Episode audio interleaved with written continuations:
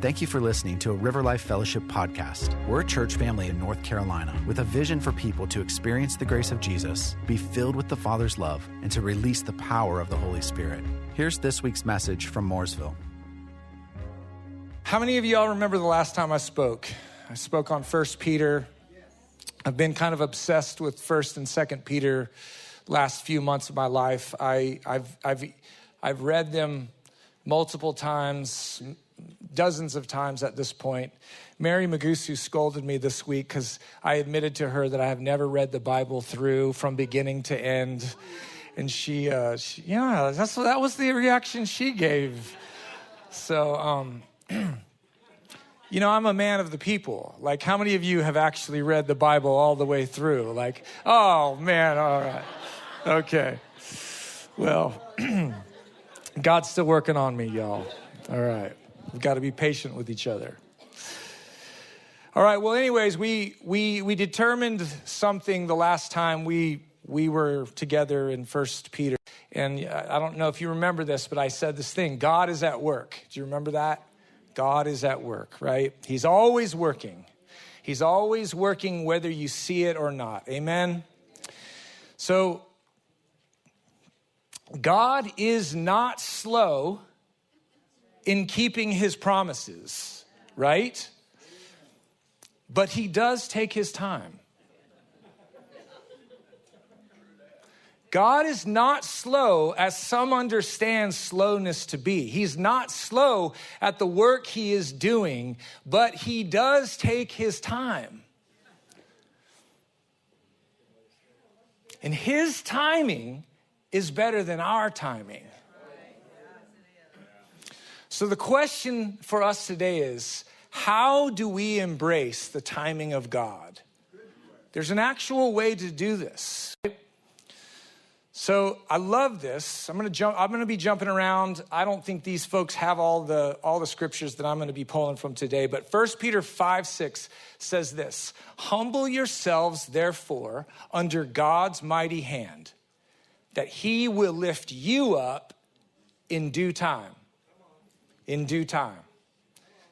The New American Standard Version says, Humble yourselves under God's mighty hand, and he will exalt you in due time.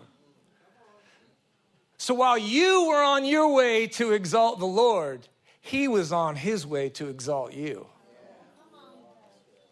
You were about your business of him up, and he's been all about his business of lifting you up.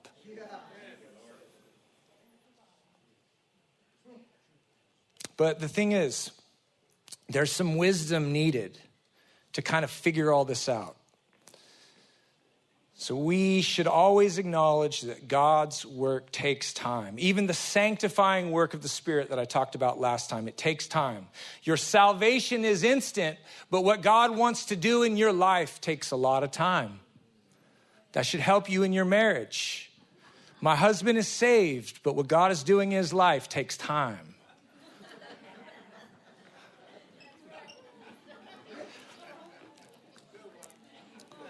So it is important that we believe this. It's important that we believe that God is always at work in our lives, even when it seems like He is not. Do you know what I'm talking about? Sometimes it seems like He's not at work, but you need to hold on to this idea that He always is.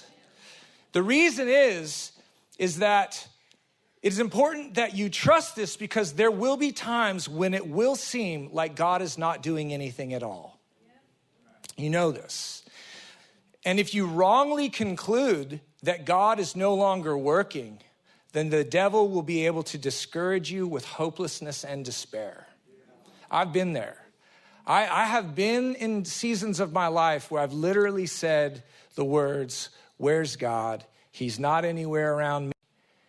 And it just opens the door to all kinds of sadness and sorrow, hopelessness and despair. Sometimes, sometimes you get in a funk, and the reason why you're there is not not because God has done anything, but because you've opened the door to that. You have to be careful what you say.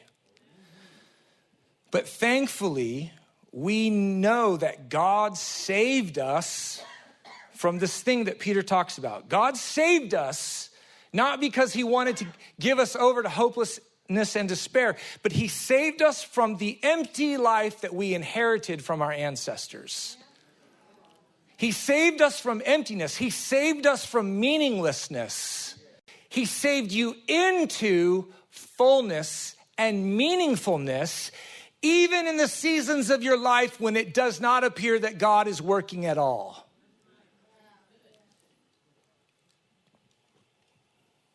So, this morning, I want to draw your attention to this important reality that we see in both the Old and the New Testaments that can really help us to better understand our lives. I want to talk to you this morning about being in exile. Not in exile, but an exile. You are an exile. You are a stranger in a strange land. You are a stranger in a strange land. You are a sojourner. You are a pilgrim. You are a citizen of their kingdom. According to the Bible, you and I are exiles, and we live currently in a place that is not our home. We are citizens of the United States of America who live in the Lake Norman area. But first and foremost, we are citizens of the kingdom of God, and therefore we are exiles in this world. It's really important for you to kind of keep that before yourself all the time, especially in this next year or so. It's going to be a lot of stuff like flowing, demanding your allegiance. And there are some things that you should think about politically. I'm not saying that you should turn off your brain and not vote, or I'm not saying do any of those things, but your primary allegiance is to Jesus. Your primary uh, citizenship is in the kingdom of God. That is where all other decisions need to flow from and out of. All right? So, according to the Bible, we are exiles and we live in a place that is not our home. The apostle Peter put it like this in, in 1 Peter 1 1. He addresses all of these Christians that are scattered all over Asia Minor, and he says this Peter, an apostle of Jesus Christ, to you, God's elect, exiles scattered through the world. These are not Jewish people. These are not people that are uh, familiar with the Jewish story of the Babylonian exile. These are Gentile believers who have been brought into God's kingdom, and he's addressing them as exiles. All right? 1 Peter 2:11 he says, "Beloved, urge you as sojourners and as exiles to abstain from the passions of the flesh which wage war against your soul." So he's bringing some pastoral connection, but he's addressing folks as exiles, Christian believers, all right? So Peter wrote his two letters to Gentile believers who were living all across the world, and they had been experiencing rejection and hardship because of the way they were living. He goes on to say, Hey, you used to live in drunkenness. You used to rev- live in revelry. You used to, uh, he even, forgive me, he uses the word orgy. You used to partake in all these weird things, and you no longer do that anymore, so people think you're really weird now. And people were facing hardships because they had done this new way of living, and it was confusing the people they were living among. So, the Christian walk is about believing correctly. Like you, you put your Jesus, you're saved because, well, by faith alone. We believe that, right? By faith alone. But but it's not just that. There's, there are indicators that you are a child of God, living in the kingdom of God as a citizen of the kingdom of God. So you go about your life doing your life the way Jesus wants you to, and you're going to stand out. And because you're standing out, you're going to be confronting and disrupting other people's status quo. And when that happens, you will feel resistance. You will be you will get told you don't belong here. And in a way that's true, but in another way it's not true because you're on assignment. You have a, a mission. You have something to do in this world that you're sojourning through. All right? So Peter was pointing them to this fact that the tension and difficulty that they were experiencing is something to be expected.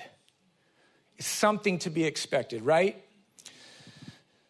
Um, so he says this in 1 Peter 4:12. He says, "Dear friends, do not be surprised at the fiery trial that has come upon you to test you, as though something strange was happening to you."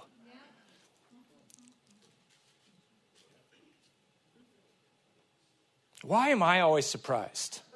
I'm always surprised. These things happen to me. I'm like, first of all, God, how dare you? Sorry. but I was sometimes like that. I'm like, really, God? Really? Is this what I have to endure? Is this what I have to go through? But this is what I want you to hear that even in that, even in our exile, even in the, the, the feeling of rejection, even in those tensions that we feel walking through this world, God is still at work. He is at work, especially in our exile.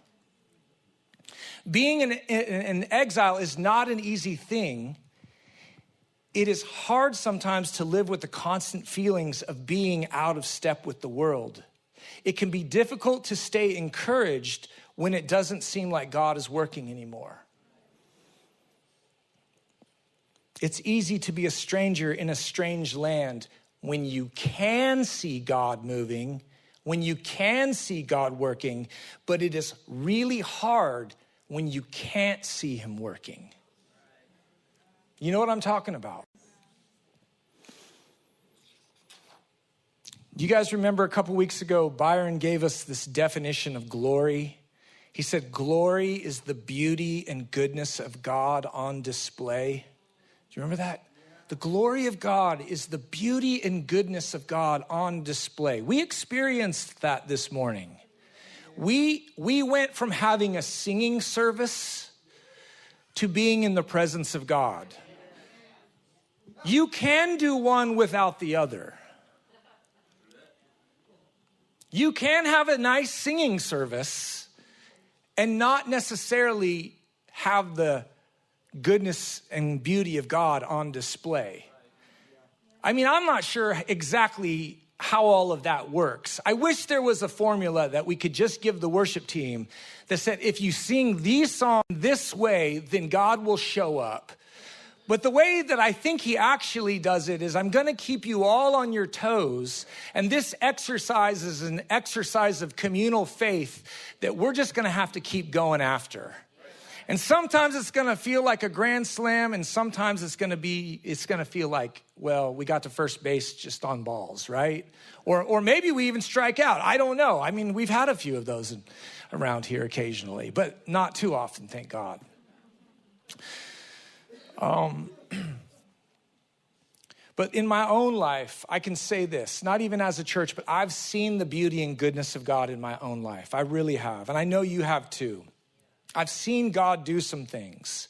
And sometimes in my life, I get nostalgic. I, I start suffering from a sense of nostalgia in my brain. And I start longing for the things that God used to do. And I get trapped in my brain, just kind of like thinking about the good old days all the time. And all I seem to talk about, dream about, plan for are the days that were behind me instead of the days are, that are in front of me.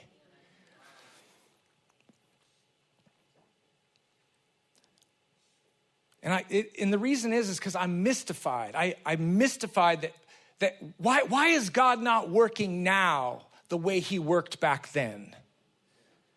I mean, we believe this. We've established this. God is at work. He's always working. But it's so weird when he stops working the way he used to. It it creates irritation, doesn't it? It creates frustration, doesn't it? Doesn't it create a sense of tension inside of you? Like you don't know the way backwards, but you know there's not really a path forwards either? Like you don't know the way to go? But here's the thing that we're finding out God is just as comfortable with the ebb of the tide as he is with the flow. He invented the tide. The tide ebbs, the tide flows, and he's perfectly comfortable with both. He's always working. He's working with the ebb of the tide, he's working with the flow of the tide. We love the flow, but we don't know what to do with the ebb. We say God's working during the flow. He's not working during the ebb. No, you need to change your confession. He's working in the flow. He's working in the ebb. God's showing up in the flow. He's showing up in the ebb. God is just as comfortable with the quiet years as he is with the years of outpouring.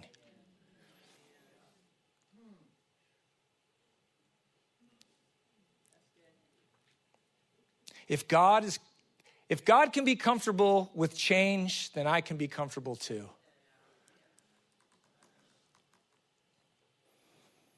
So there's this thing that happens in chapter 8. Up until Acts chapter 8, the early church is just, they're having a good old time. Signs, wonders, healings, deliverances, salvations, baptisms, baptisms in the Holy Spirit. You name it, they had it. The church was being added to daily. They had a mega church on their hands the very first day. Don't talk bad about mega churches. I'm preaching to myself.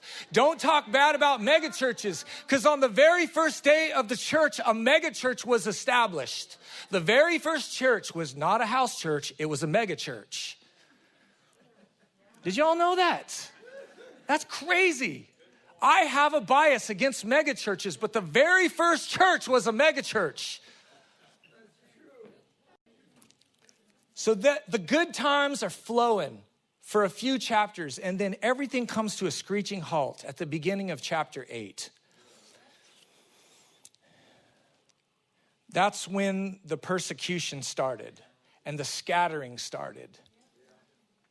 There was this massive effort to disrupt the work of God in the church of God.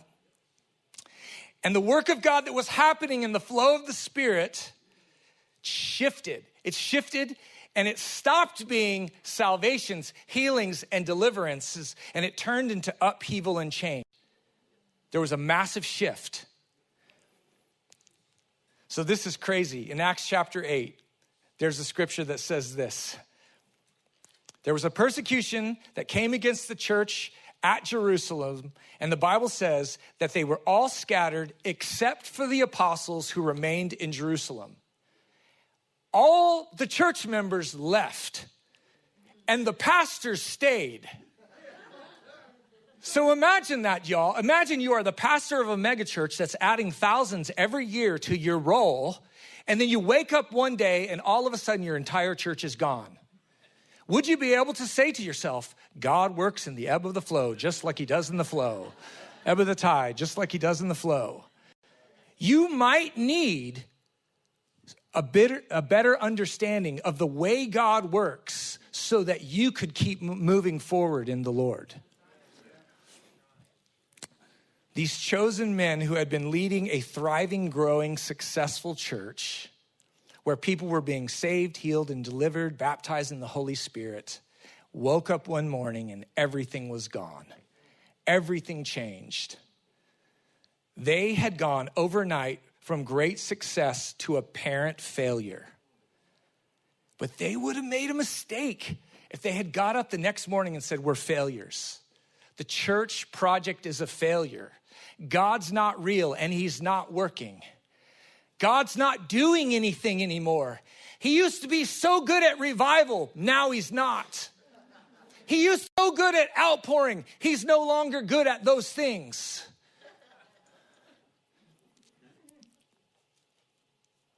If it can happen to Peter, James, and John, it can happen to you and I.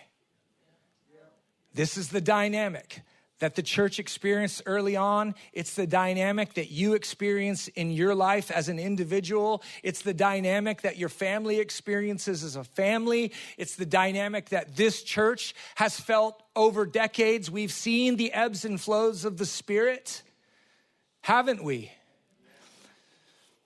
So we know that there is scriptural precedent for waking up one day and not recognizing the world anymore. Don't be afraid when that happens to you. You haven't necessarily done something wrong. God just happens to be.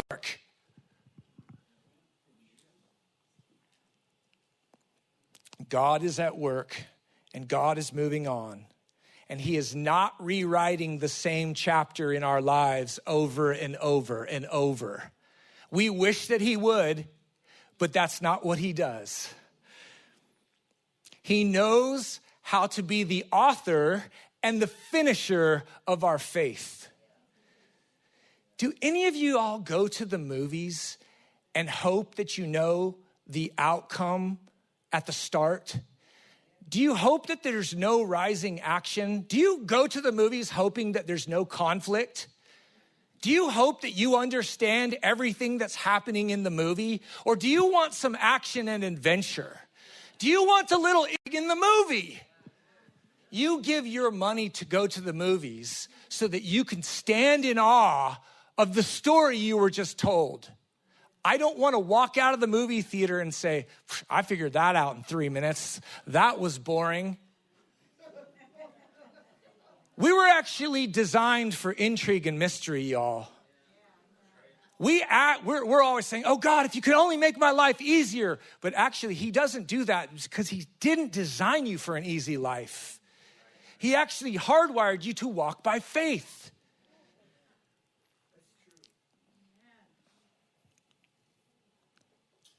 So he knows how to do this. He is weaving together a beautiful tapestry of his story. And the work that he did yesterday is not as interesting to him as the work he's doing today. The glory he poured out yesterday is not as interesting to him as the glory that he wants to pour out today. But the question for us is do we have eyes to see it? Why, why would we need eyes to see it? Because it might show up differently. It might look differently. It might sound differently. We might not recognize it. Do we have the ability to recognize a new glory when it comes? So you ask yourself this question What if what God is doing today looks different than what he looks did yesterday? And how am I going to respond to it? Because it's not a guarantee that we will always say yes to the work of God when it shows up. It's not a guarantee. It's, it's like a decision you have to make every time he comes new, in a new way. I, I feel like I'm in danger every time I tell myself, oh, yeah, whatever you want, anytime you want it, Lord. Like, no, that's not the way this works. It's like he usually comes in a way that I didn't expect. He usually doesn't meet my expectations. He usually comes in a way that offends me because he wants me to not make an idol out of the last move that happened, I can enter into the new thing that He wants to do. God's coming after our idols. He's coming after those things that we have elevated above Him. It is possible to make an idol out of a former move. It's possible to overvalue a past glory. It's possible to overvalue the way God used to work over the way He wants to work in your life today.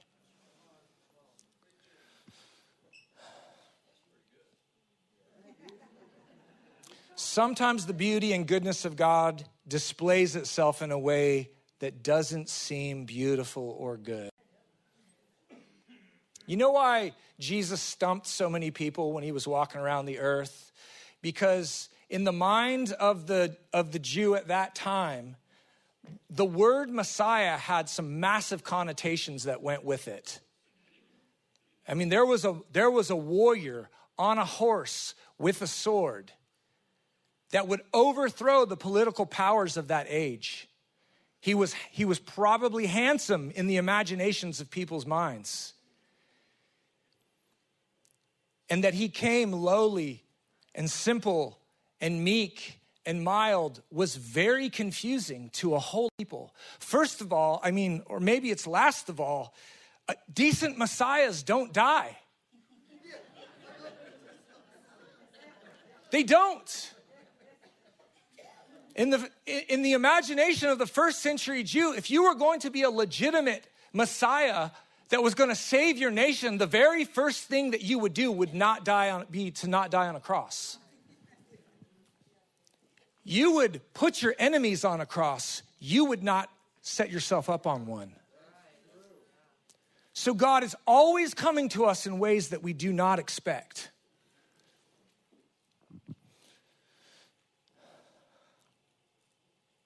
So, this is why Peter the apostle is telling the exiles scattered all over the world do not be surprised when the glory of God comes to you in the form of a fiery trial. Don't be surprised when God is doing today in your life something that looks so different than what he did yesterday. This is the wonderful thing. We do not have to live under the burden of our former glories. God wants to lead us out of that um, misplaced expectation. He doesn't want us to look backwards for the rest of our lives. I mean, I might say he doesn't even want us to look too far in the future. Because I think what he's doing, he's doing right now. And he's trying to get attention to this moment because God is working. He is always at work, especially in today.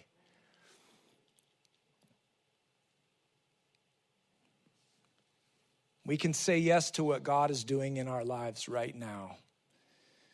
You may be in a season of abundance. You may be in a season of lack.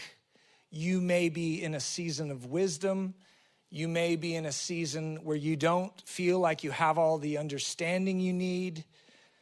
But whatever place you find yourselves in, you can trust that God is at work. You can trust that. You can take that to the bank. God is working in your life right now, no matter where you are. So there's a story in the Old Testament about this temple. Most of you probably know the story, so I'm, I'm not actually going to pull up the text and read it to you, but in a nutshell, there was a temple. It was known as Solomon's Temple because, well, Solomon built it. And the splendor of this building was absolutely glorious. It was immaculate. It was an incredible work. Nobody had ever seen anything like this building before. If we were to use modern church language to describe Solomon's temple, we might say that it was extravagantly ornate and luxurious in its architecture and design and decoration. But the thing about it that was really special was that every time it was time for church, everybody went. Everybody showed up early because they knew that the presence of God was going to be there. They showed up, and God showed up every time. I mean, you might say it like this everybody went and got slain in the spirit, everybody went and spoke in tongues, everybody went to church and repented of their sins.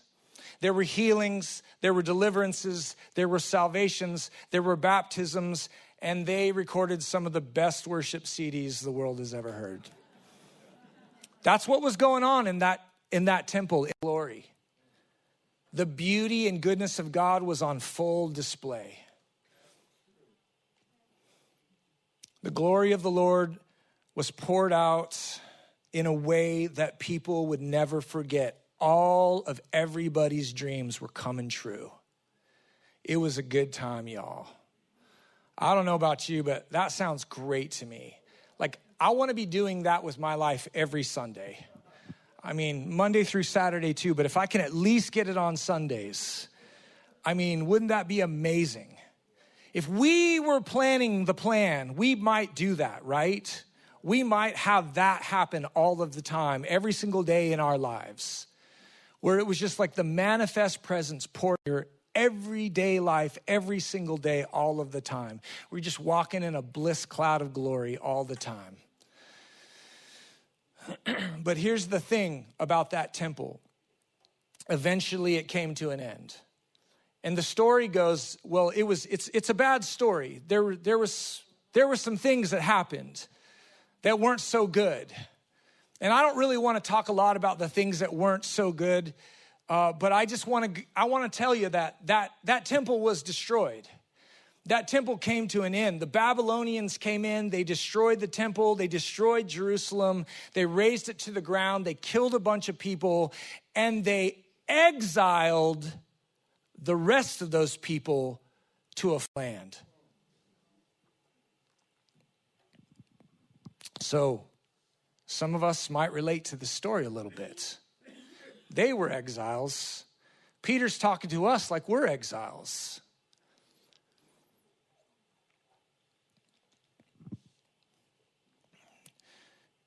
Admittedly, we have had some really glorious years in our lives. Amy and I have had some incredible years in our lives. I know, I know some of you all had just had incredible encounters. As a church, we've had some just sweet, sweet years, times of refreshing that we, we still talk about. And I'll never stop talking about them, to, to be honest. I want those stories to go into the hearts of my children and my grandchildren. And I mean, that kind of legacy is priceless. You can't there's not enough money in the world to purchase that.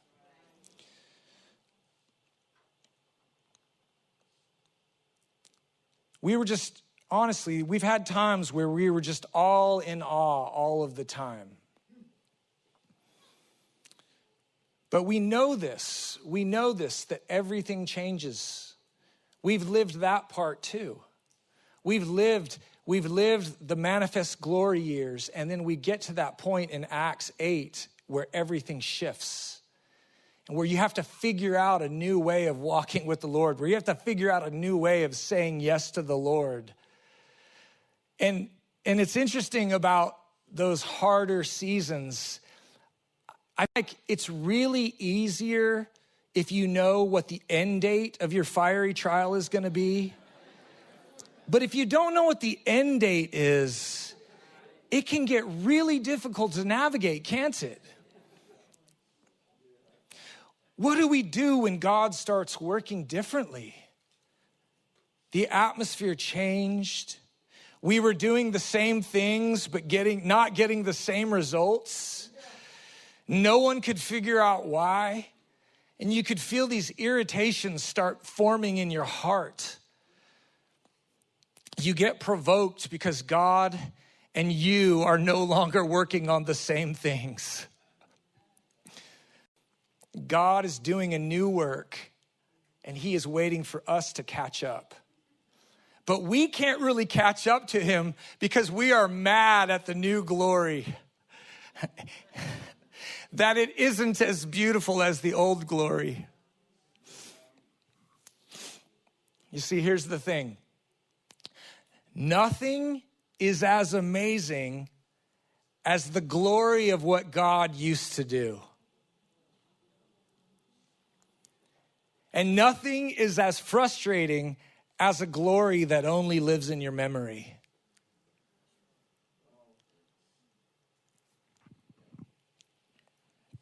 I've been that person. I've been that person. I've been the person who would just tell stories about what God would used to do. I became that person who couldn't see that God was still working in my life when how he was working shifted. And I started getting mad. I started getting angry. I started getting cynical. And I started saying things like, well, just all the dumb things that people say when they get crushed and, and disappointed.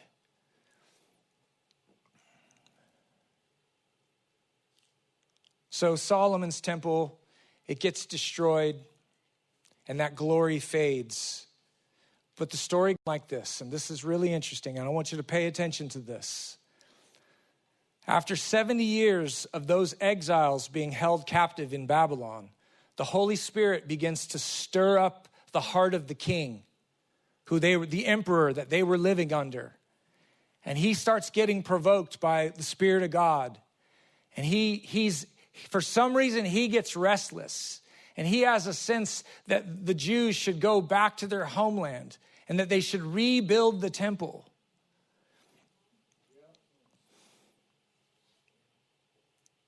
So what happens is a bunch of people they return to Jerusalem and they begin worshiping God again. They don't just go back and build the temple again. They start worshiping. They go back and they begin singing and praising. And they start offering sacrifices again. It had been decades since any of this had gone on in Jerusalem.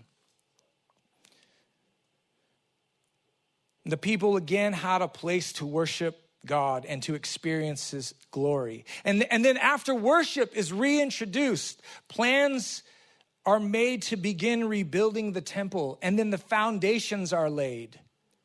They make plans and then they put down the foundations. And then after they put down the foundations, they throw a big old praise party. They don't wait for the walls. They just get the praise team they plug in the electric drums and the keyboard, and they just start singing and shouting. And for the first time in 70 something years, the praises of God begin going up in Jerusalem again. So this is Ezra 3 10 and 11. It goes like this When the builders laid the foundation of the temple of the Lord, the priests in their vestments and with trumpets, and the Levites with cymbals took their places to praise the Lord as prescribed by David, king of Israel. With praise and thanksgiving, they sang to the Lord, He is good. His love toward Israel endures forever. And all the people gave a great shout of praise to the Lord because the foundation of the house of the Lord had been laid. But a really interesting thing happens in verse 12. It goes like this But many of the older priests and Levites and family heads who had seen the former temple wept aloud when they saw the foundation of this new temple being laid. And while many others shouted for joy. No one could distinguish the sound of the shouts of joy from the sh- sound of weeping because the people made so much noise and the sound was heard from far away. So here's the thing God's gonna work. It doesn't matter what your opinion of it is. But when God begins to work in a new way, when He pours out a new glory, there will be sounds of joy and there will be a sound of weeping.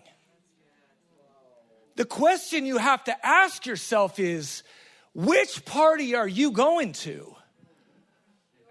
Are you going to be in the group that is saying yes to the new way that God is working? Or are you going to grieve and weep that what God is doing now is not like what he did back then? Because it's not a given that we will say yes to the Lord when He shows up.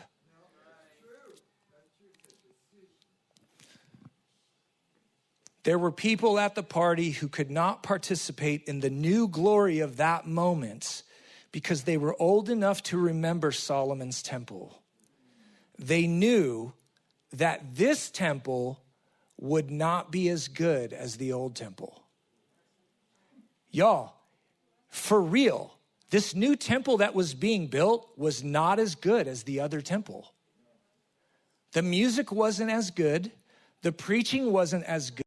There were less salvations, there were less baptisms, there were less people showing up for church. They didn't even have walls yet, but they were assuming that when they got up, they were not going to look like the ones behind them. And so they came to this conclusion this cannot be God. And they were wrong. We have to be so careful to not judge the work of God when it doesn't look like the thing that we really loved behind us. Anytime the Lord does something new, there will be joy and there will be sadness. I, I remember this dynamic. We, in, in our history in this church, there were chapters where there was outpouring of the Lord. And some people, and this, this is not an indictment, I'm just a description here. So don't hear zero condemnation from me. I'm just saying this is the way it is. God would move in our midst. Some people would fall on their faces weeping, and some people would stand there like this. Can we just go to lunch? So, so we have to be careful. Huh, this is interesting. Joy will come from those who never had a former glory. That's why the kingdom of God is uh, really easy for little ones to come into because they don't have a history of what God used to do.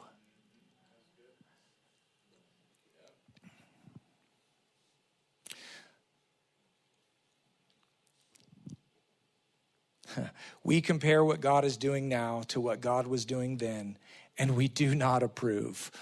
Lord, help us, right? Mercy, Lord. Have mercy on us, Lord.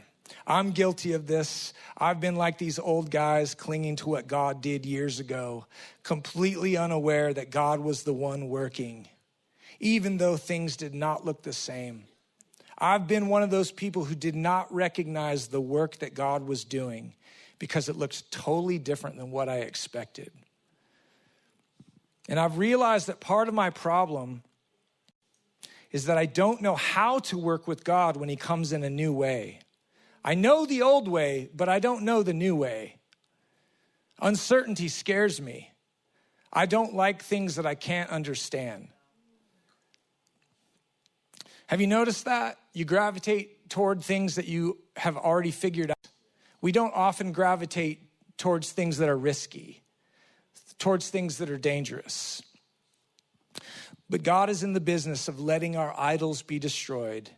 And the truth is, we all make an idol out of our expectations of God. But He doesn't want us to trust our expectations, He wants us to trust Him. Because that's the thing, isn't it? Temples come and temples go. Movements of God come and movements of God go. We are thankful for them all and we enjoy them all, but they're temporary. They're all temporary. And here is what happens when you are a cranky person like me who is clinging to a former glory, you refuse the assignment that God gives you for today. I don't want to do that. I don't want to refuse the work that God has for me today. This is, this is from Haggai 2 3. Who have you left who saw this house in its former glory? How does it look to you now? Does it seem like nothing in your eyes? Does the work of God seem like nothing in your eyes? God wanted to build another temple. That's the thing. He wanted to do this. He was working. Was it as beautiful as Solomon's temple? No. Was it worth building? Who cares? That was the assignment that God gave. If God asks you to do something, you just do it. We don't waste energy assessing whether it's worth it or not. We just do it. I mean, Byron said it last week. Paul planted, Apollos watered, God did the harvest. It's like there's just these assignments that God gives us. Some might be sexy and some might not be. Whatever God tells you to do, you just do it.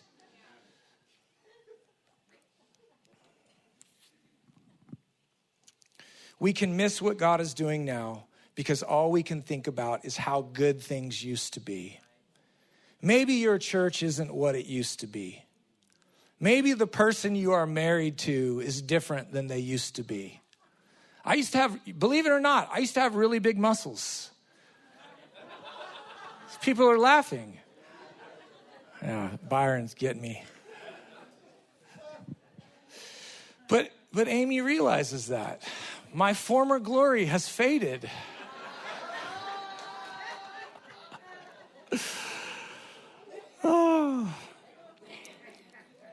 Maybe you're in a season of your life where the Lord isn't coming to you loudly and clearly, but He's coming to you in a still small voice. Maybe you're in a season of surrender rather than resistance. You know, it takes wisdom to know what you should accept and what you should fight. Did you know that? Like, like a lot of times, God will send something to you to bring discipline in your life, but you're you're rebuking the devil the whole time. But but God sent that thing to you to form you, to change you, to sanctify you. So you have to ask the Holy Spirit, should I resist right now or should I surrender? You shouldn't surrender to everything that comes down the pike. But you should also not resist everything that comes down. So you need wisdom to know the difference. Some of y'all are in a season of surrender right now. Maybe you're in a season of rather than ease, where there's no clear path forward and there's no clear path behind you. But you got to trust this. I've said it a million times already. God is working in all things. Whatever season it is that you are in, you can trust Him that His glory is pervading in your life right now. I don't care how desperate it seems. I don't care how much lack you have. I don't care how much abundance, abundance you have. Whatever season you are in, you can trust that the glory of God is on the move. So I'm gonna close with this, y'all. I'm legitimately gonna close. This is great. This is the great thing about living in exile. Do you know what God told his people to do while they were exiles in Babylon? Sometimes you can get this idea when Peter calls us exiles, it can feel like we're just living in our cars. You know, like it can just feel like we're um, camping out you know, parking in the Walmart uh, parking lot and using the bathrooms in Walmart. Like we got one foot in and one foot out, right? You know? But here's the thing. I'm I'm planning on a legacy of a thousand years. I'm not planning to live a thousand years, but I'm planning on a legacy of a thousand years.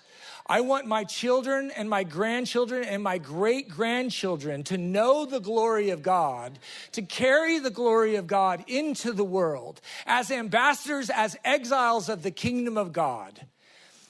I, I, want to tell you, okay, um, in the book of Romans, the word elect is used. Peter uses the word elect here, okay? The word elect is very tricky because it it kind of gets the gives you the idea of um, of of of specialness or like that election is only for us four and no more like within these four walls and no more let me tell you this if you are among the elect you are the elect not for your own sake but for the sake of the non-elect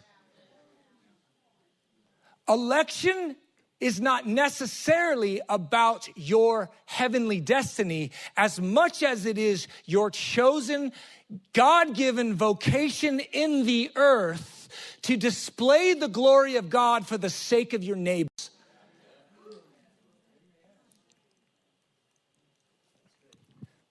So, when we're talking about exile, we're not talking about an escape plan.